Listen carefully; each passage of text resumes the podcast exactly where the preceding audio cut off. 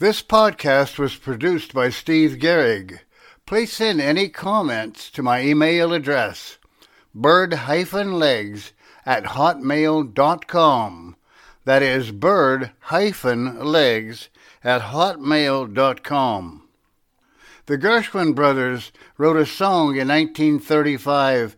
It was entitled, It Ain't Necessarily So. This phrase applies to all we see and hear on the media, print, broadcast, online, and social. Sometimes these media present messages that ain't necessarily so. Some people call this fake news or false news. Continuing in our series of podcasts entitled It Ain't Necessarily So, our point was that what we hear or read in the media ain't necessarily so. Let us look at a popular belief often put forward on print, T V, online, and social media that sex should be the main goal in a person's life. This is a common media-driven theory that an individual's sexual gratification should be the main priority in any relationship. Looking back at the history of sex in Western culture, marriage was looked upon as the correct platform for men and women having sex. This standard was derived from the Jewish and Christian their teachings of the Bible, which they claim was the Word of God. In this model, one man and one woman form the basis of the family, where children born have both a father and a mother, for examples to follow as they grew to adulthood.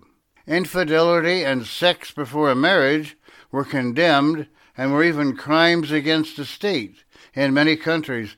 Sex between people of the same sex was a crime, and also sex between close family members. Birth control pills were formulated right after the middle of the twentieth century.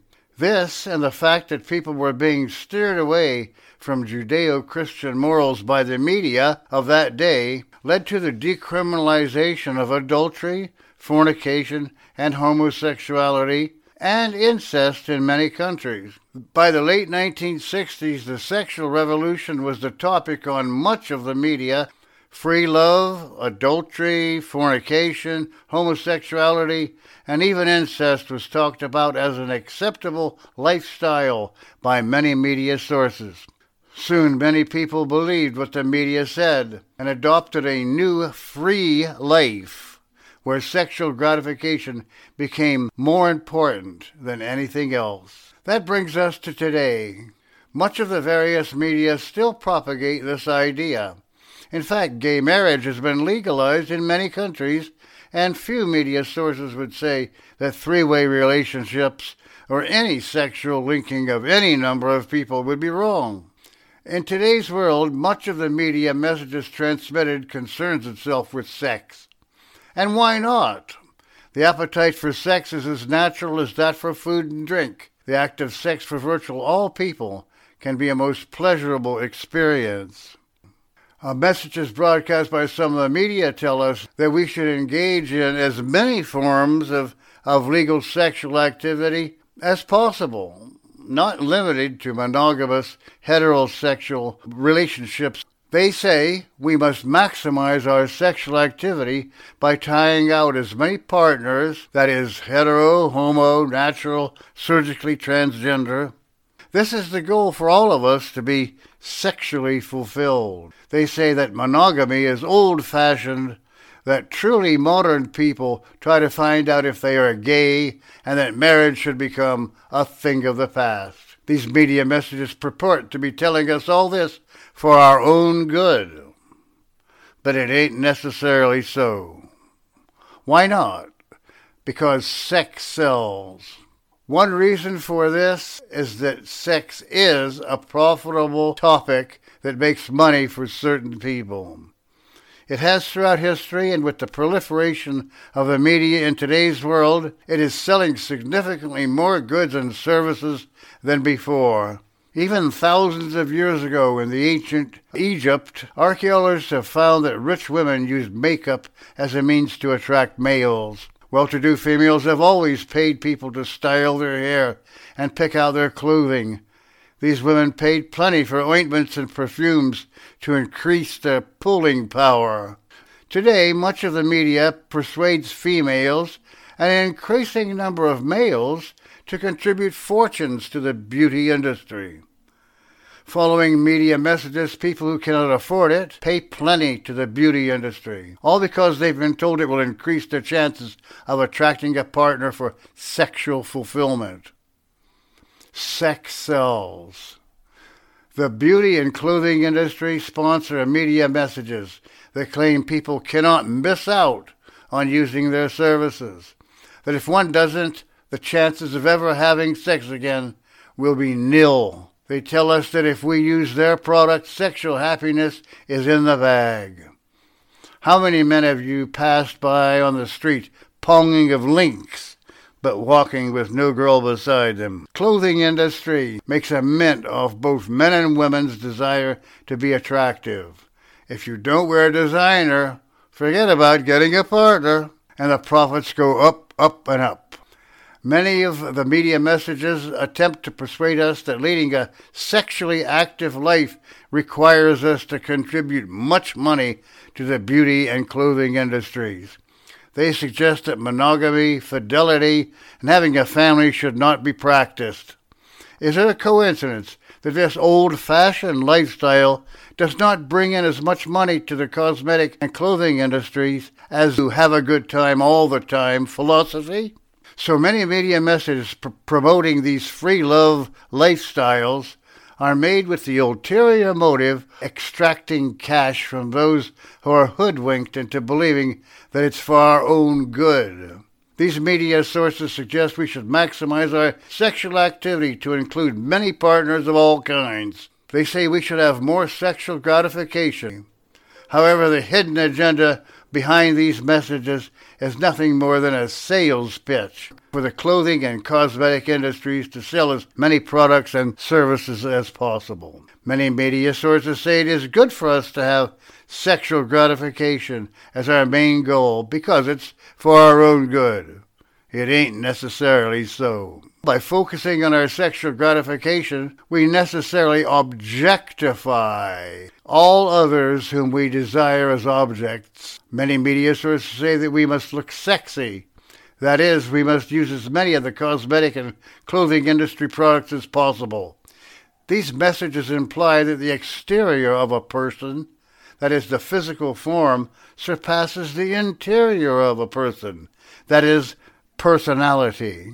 So we are told to judge a person's outward appearance as the highest priority. We are told to see human beings as sex objects only, merely a means to an end, that end being our own sexual gratification. By looking at others as mainly sex objects, either men or women, reduce them to mere objects towards achievement of sexual satisfaction. The media messages that say individuals should have as many sexual experiences as possible with all ages and sexes fosters the idea that everybody should be reduced to a sex object. Thus, the main priority of interaction with any other person is sex. All other reasons for relationship are beneath the one overarching goal in life, sexual satisfaction. If this profit-making pitch is believed, and that we should regard all people primarily as objects that will provide us with sexual satisfaction, we are underestimating everything else that's in a person, all the myriad of behaviors that make all of us the complex human beings that we are. The relationships between people have been historically about interfacing of different facets of one's personality. Human beings have a wealth of aspects to offer others in relationship. It is a multidimensional interaction based on many factors. There's a give and take of mutual and fairly equal sharing involved. The interaction that many media sources advocate is a one-dimensional interface, where one or both partners are in the take mode, with one or the other both vying to see how much they can get. The complex aspects of another personality are not inspected. Indeed, they are estimated as not very important. The most important matter is how well they will satisfy us in bed. This media-driven view allows us to dehumanize people, seeing them not as human beings, but simply machines that will serve our sexual desires. In so doing, we rob those we see as sexually attractive of everything else that makes them a person. It cannot be a good thing to reduce other human beings in this, such a way. Human beings exhibit such a vast range of facets. People are minimized when sexual satisfaction is the main reason for any relationship.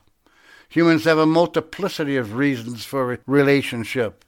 Dehumanizing them as mainly sex machines cannot be a good reason in a relationship between people. This media-driven concept robs them of their basic human character.